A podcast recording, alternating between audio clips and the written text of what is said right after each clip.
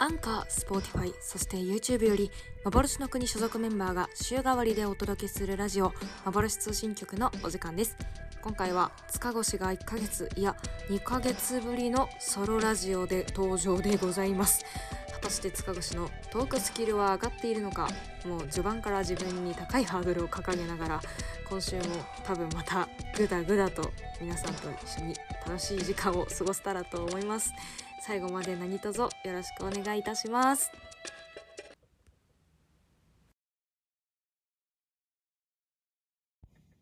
改めまして皆さんこんばんは。いやハッピーハロウィン。ということで皆さん今日何日かご存知ですか？そう。ご名答10月31日。今日はハロウィンの日でございますね。いやー、まあ、このご時世っていうのもあってね、なかなか皆さん外出する機会、前より少なくなってしまってると思うので、私もなんか季節感じられないなっていうのがあるんですけど、なんかこう、今日収録するって考えて、何日だろうなと思ったら、あ、今日ハロウィンやんけって、もうこれはラジオでね、取り入れるしかないと思い、しょっぱな出落ちして参りました。ありがとうございます。そうですね。まあ、ハロウィンって言ってもなかなかこう、話すことないのかなと思ってたんで調べてみたんですけど、そういや、ハロウィンって一体どういうお祭りなのかなっていうのを、あんまり分かってなかったので、ちょっとここでね、ちょびっとだけ紹介したいと思います。えっとですね、ハロウィンはですね、古代ケルト民族のドゥルイド教で行われていたサウィン祭りが起源と言われているらしいです。全然わかんないんですけど。で、古代ケルトでは11月1日が新年とされ、大晦日にあたる10月31日の夜に先祖の霊が家族に会いに戻ってくると信じられていました。しかし、悪霊も一緒にやってきて、作物に悪い影響を与えたり、子供たちをさらったり、現世の人間たちに悪いことをすると言われていたため、人々は悪霊を驚かせて追い追い払うことを思いついて、仮面をかぶったり、仮装したり、魔除けの焚き火を行ったと言われています。これがキリスト教圏に広がったんですけど、まあ最近では宗教的な意味合いが薄れて、まあ外国いろんなところでですね、大人と子供が仮装して楽しめるイベントに変わっているということでなっておりますね。で、これ実は現在10月31日がハロウィンとして定着しているんですけど、正確な期間は10月31日から11月の2日と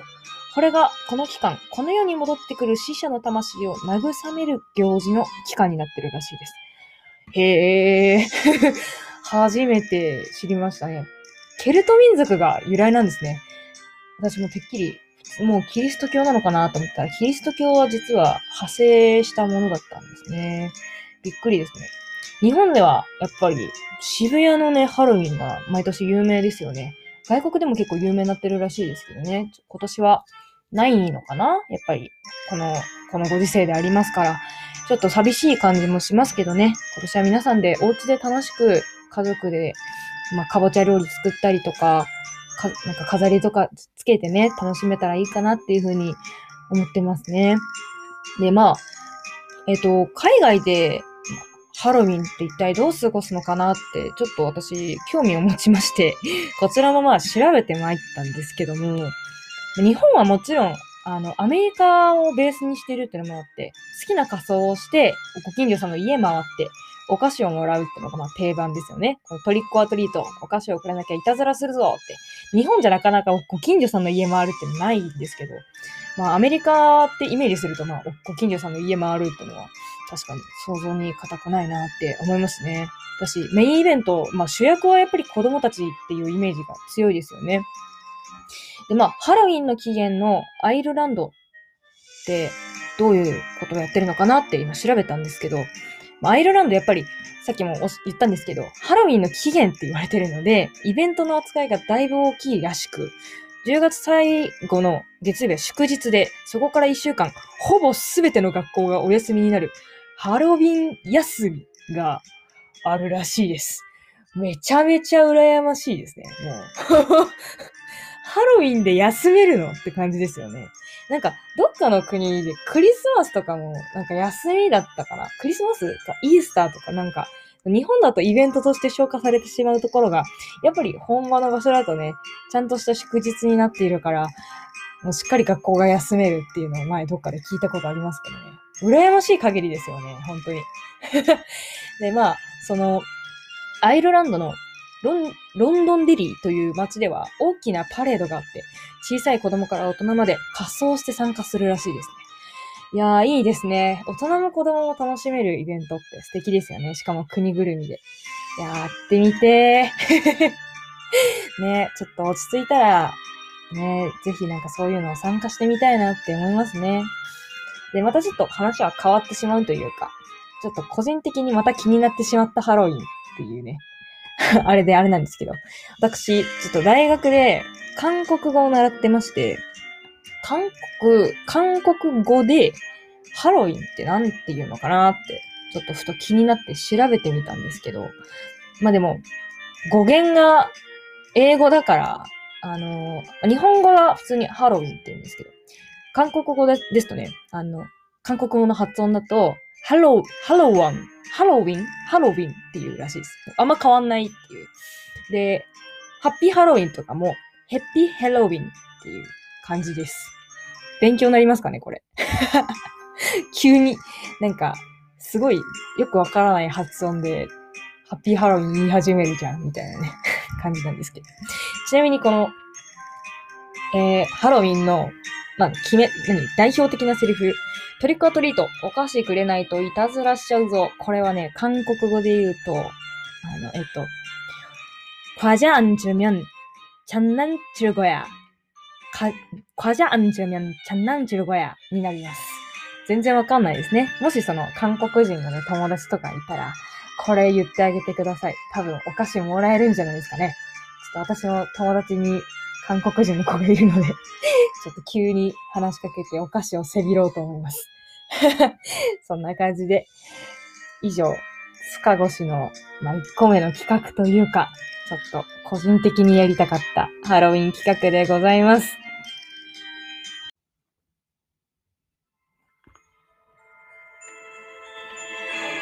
はい。ということで、ハロウィン企画終わったと思いましたよね。終わらないんです。はい。まあ、こういう BGM がね、続いているということは、まあ、そういうことなんですけども、なんかこう、ふとね、考えたときに、なんか、全然関係ないんですけどね。私、季節の中で多分、この時期が一番好きなんだろうなっていうことに気づいてしまいまして、まあ、自分の誕生日が9月にあったっていうのもあったりとか、あと私、ホクホク系と呼ばれる、まあ、栗、芋、かぼちゃがめちゃくちゃ好きなんですよ。やっぱこれ食べれるのってこの時期だけじゃないですか。私、まあ、ハロウィン、お菓子もらえるしね、もう、総じて一番この季節、そしてハロウィンが好きなんだなっていうふうに気づいて、この会話をしてるときに なので、今日はゴリゴリにハロウィンで行きたいと思います。はい。まあ、ただね、ちょっとハロウィンっていうくくりだけだとなかなか話のネタ広がりませんので、何かないかなって思ってしたら、まあ、最近私、映画とかドラマをよく見るんですけど、その中で、今まで自分が見てきたものの中で、ハロウィンに若干こうかかりつつ、かつ皆さんにおすすめできるもの何かないかなと思って、ドラマと映画一つずつ、えー、計二つ持ってまいりましたので、そちらをね、一個ずつ紹介していきたいと思います。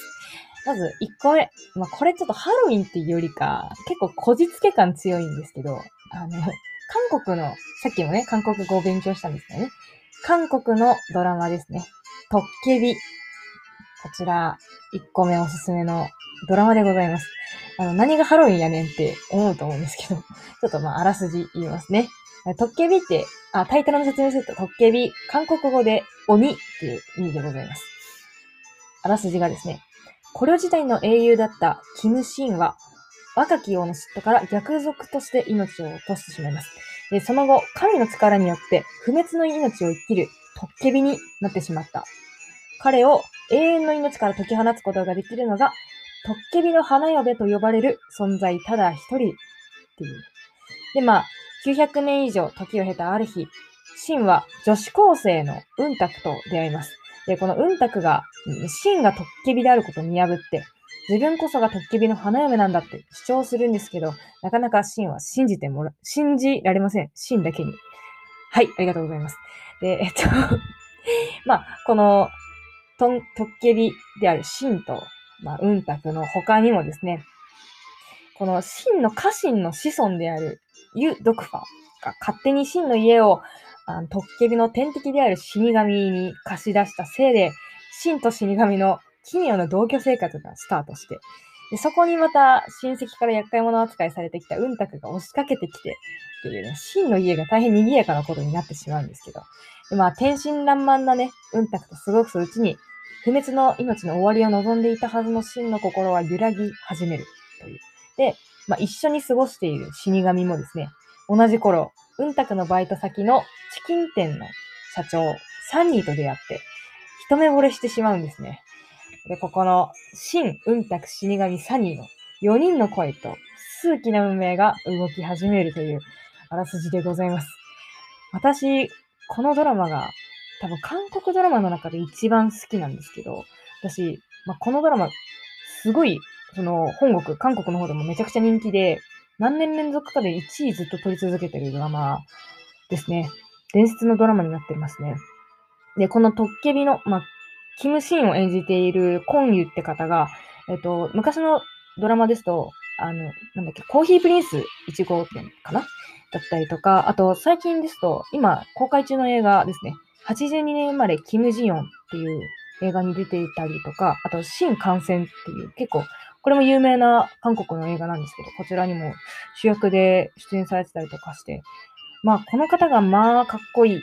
まあかっこいいんですよね。ぜひ調べていただきたいんですけど。もう、私は、ビジュアルを見た瞬間に、もうこのドラマは絶対にいいって思ってしまったぐらい、もうビジュアルがかっこいい。ビジュアルだけかよってなっちゃうんですけどね。で、まあ、あらすじでも言ったんですけど、まあ、主人公うんたくが女子高生、そしてまあ、トッケビ、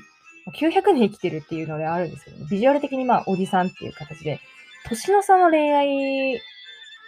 まあ、ドラマみたいになってて、それがまたこう、なんとも言えない距離感、主人公と。これがね、甘酸っぱくてとてもいいんですよね。で、まあ、うんたくは、その、トッケビの花嫁っていう由来というか、理由として、まあ、首筋にあざができてるっていうのが一個あるんですけど、このあざの影響で悪霊と呼ばれるものだったりとか、まあ、いろんなね、こう、人に目をつけられやすくなっちゃって、なんか人よりも事故とかに遭いやすいみたいな、いろんな不幸に見舞われるんですけど、まあ、その度に何かこう、トッケビがね、察して助けに来るんですよ。もうその助けに来る時の、なんですかね、侵入音って音楽だったりとか、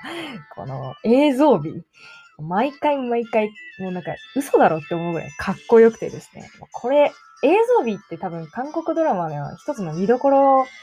になると思うんですけど、本当に素晴らしいですね。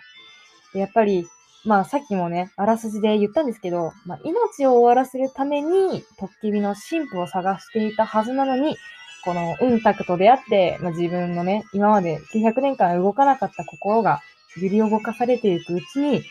自分は本当に死にたいんだろうかって思い始めるんですね。これがまた泣けるんですよね。で、まあ、うんたくとトッケビのとはまた別のルートというか、別、同時進行で、まあその、トッケビ、鬼の天敵の死神と、まあ同居してるんですけど、この死神も、今度、うんたくの、このバイト先の店長と一目惚れしてしまってね。でも、やっぱ死神だから、恋愛の仕方とかわかんないんですよ。だからまあこっちもこっちでね、大人の恋愛してるんですけど、でもまあ、なんか こう見てて恥ずかしくなるぐらい、初々しいというかも う、なんか死神、電話のかけ方がわからないとこから始まるんですけど、もうね、とても面白いですね。で、こちらの死神を演じている方、イドンフさんって言うんですけど、まあ、この方もね、最近も韓国ドラマ出てらっしゃるんですけど、まあかっこいい。まあかっこいい。なんで韓国ドラマってこんなにかっこいい美男美女ばっかりいるんだって感じなんですけど。もう、眼福ですよね。オタク丸出しみたいな感じなんですけどね。まあでも、すごい、日本のドラマって大体まあ1時間いかないぐらいで、大体10話、11話ぐらいでとか13話とかで終わってしまうんですけど、韓国ドラマって1話がめちゃくちゃ長いんですよね。1時間半とか。それでまあ大体15話ぐらいあるんですけど、もうあっという間に時間過ぎますし、トッケビはもう、私は9話とか10話超えたあたりからずっと泣いてました。すごい感動するアニアニメじゃない、ドラマですね。なんかもう、一人で画面見ながら、おえつをするぐらい泣きましたね。これは人気で、出てるわ。出てるわというか、もう人気だわって感じの、あの、ドラマですのでね、多分いろんなところで見れるんじゃないかなっていうのがありますので、ぜひ気になる方はね、調べてみてほしいなっていうふうに思います。そして語りましょう。私は死神か、トッケビか、トッケビ派かと聞かれたら、もう絶対にトッケビ派です。はい。そしたらじゃあ次行きますかね。次、えっ、ー、と、これは映画ですね。こちら結構、てかもう有名、有名っちゃ有名なので知ってる方も多いんじゃないかなって思うんですけど。これ、えっ、ー、と、タイトル、Remember Me。こちら、まあ、言わずもがなのディズニー、夢の国ですね。前回のあの、第2回の私のソロラジオでね、私が、まあ、D オタであると、一応公言したというかお知らせしたんですけども、まあ、この Remember Me、ディズニー、ピクサーが起こる、送る、笑いあり冒険ありの心に響く家族の物語。家族に音楽を禁じられながらもミュージシャンを夢見るギターの天才少年ミゲル。ある日、彼は骸骨たちが楽しく暮らす、カラフルで美しい死者の国に迷い込んでしまうと。で、まあ、これが日の出までに帰らないと、ミゲルの体は消えて永遠に現世の家族と別れることになってしまいます。この唯一の頼りは、陽気だけど孤独な骸骨のヘクター。ですけど、このヘクターにも生きている家族に忘れられると、死者の国から存在が消えてしまうという運命が待っています。こちら、絶対絶命の二人と家族をつなぐ重要な鍵。それは、ミゲルが大好きな名曲、Remember Me に隠されていたというあらすじになっておりますね。まあ、もうなんかピクサーの時点で、あの、もう、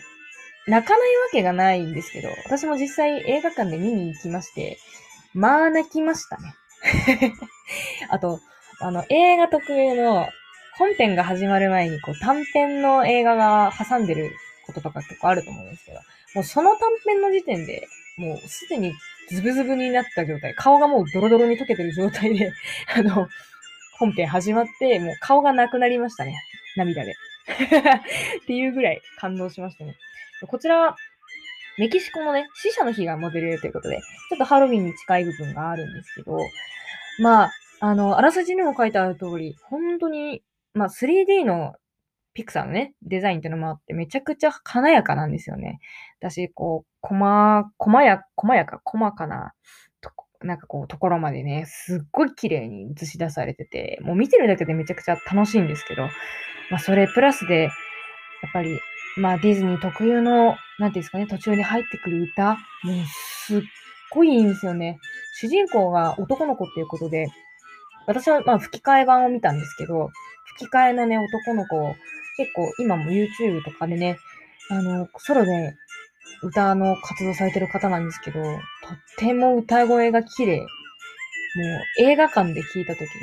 きに、耳がす、何耳を透き通るというか、もう、素敵な歌声ですね。そうだし、まあ、他の声優さんもやっぱり歌われてること多いんですけど、もう皆さん歌うまいし、もうなんかその映像美と相まってみたいな。とても楽しい。もう語彙がなくなるレベル。すごい、歌が特に素敵ですね。私、まあ、あらすじでも言ってますけど、まあ、死者の日、まあ、日本でもね、お盆とかありますけど、まあ、大体こう、家族っていうものだったりとか、こう、死してなおつながる人との、人と人との思いとか、みたいなのがやっぱりテーマになっていますので、まあ、自分も、なんて言ったらいいですかね。まあ、人との出会い、別れ、たくさんありますけど、まあ、そういったものの中の温かさみたいなのをね、すごい、こう、このアニメーションと通じて感じられたような気がして、なんかこう見ながら、まあ、辛いことが、その時はあったんですけど、すごい、こう、スッと軽くなったというか、前向いて生きようってすごい思えた映画ですし、もうなんかいろんな方に見てほしいなって、すごい純粋に思いましたね。ディズニーってのもあって、とてももう、なんか、いろんな世代が見れる、見やすい映画になってるので、ぜひ見てほしいなって思いますね。で、これ、あの、やっぱりな、なんて言ったらいいですかね。なかなかこう、他のね、プリンセス系の映画よりはあんまりこう、注目されにくい映画なのかなってなんとなく思ってて、高校の時も、あの、その、ちょうどね、ハロウィンのパーティーを高校の寮でやってたんですけど、私がもう、半ば強引に、リメンバーミー見ようぜっつって、リメンバーミー見せて、なんかみんな最初はあんまりこう、えーみたいな、乗り気じゃなかったんですけど、もうなんか、やっぱり、みんな見終わったら泣いてましたね だし、すごいこう、なんて言ったらいいですかね。なんかこう、やっぱ生きていくうちに、ん？うちですごい大切なことをこの短い時間に教えてくれたなって思いますね。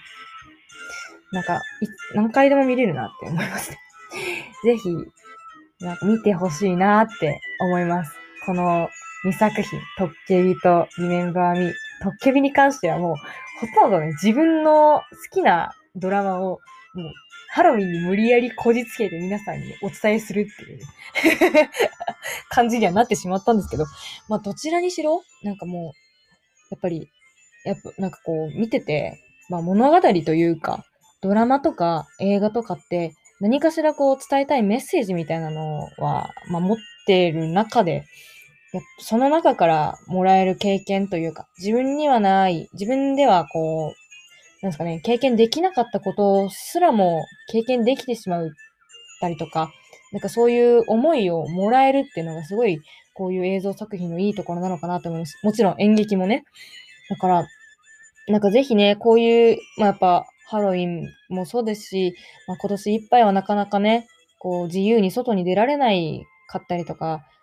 いろいろね、友達とかに会えないみたいなことが多いかもしれないですけど、そういう日こそ、こういったこう、映像だったりとか、まあ、演劇見に行ったりとかね、演劇今配信とかもやってるとこ多いし、まあ、今回の私たちの劇団の舞台も映像配信とありますので、まあ、いろんな方法でこういった物語、作品、ストーリーに触れていただいて、こう少しでもね、なんか心をなんかこう豊かにとか、楽しく皆さんでこう、年末まで過ごしていきたいなっていうふうに 思って、この話は締めくくりたいと思います。すごいこう、自分の好きなものをただひたすらにおすすめするだけの時間になってしまい、大変申し訳ありませんでした。ぜひ皆さんお時間がありましたら見てみてください。そして何かまたおすすめの作品がありましたら、私どんどん見ますので、ぜひ教えてくだされば幸いでございます。ありがとうございます。はいというわけで今回ももうお別れの時間になってしまいました。塚越がただひたすらに好きなことをしゃべる回前回に引き続きこんな回になってしまいました。大変申し訳ございません。お別れの前にですね1点お知らせがございます。来たる11月の19日から22日までシアターバビロンの流れのほとりにてという劇場でですね幻の国第7回公演「夜叉姫」が開幕いたします。ちらチケットの方も販売開始しておりまして劇団の公式サイトおよびカルテットオンラインの方にて購入が可能になっております。今回は生観劇の他にですね映像配信と DVD の販売も予定しております。まあ、このようなご時世ではございますがぜひね私どもの演劇に触れていただいて、まあ、明日を生きる糧にしていただければと思います。私どもも残り1ヶ月熱い思いを持って稽古を頑張ってまいりますのでねぜひよろしくお願いいたします。ままだまだまだ寒い時期がどんどんどんどん近づいてきておりますので暖かい格好をしてね暖かいもの飲んだり食べたりとかして是非体崩さぬようにまたまああと2ヶ月1ヶ月かな？2ヶ月かな？年末まで皆さんと楽しく元気に過ごしていけたらと思います。またこのラジオでね お会いできる日が あるのをあればいいなあるのを楽しみにしております。それでは皆様おやすみなさいませ。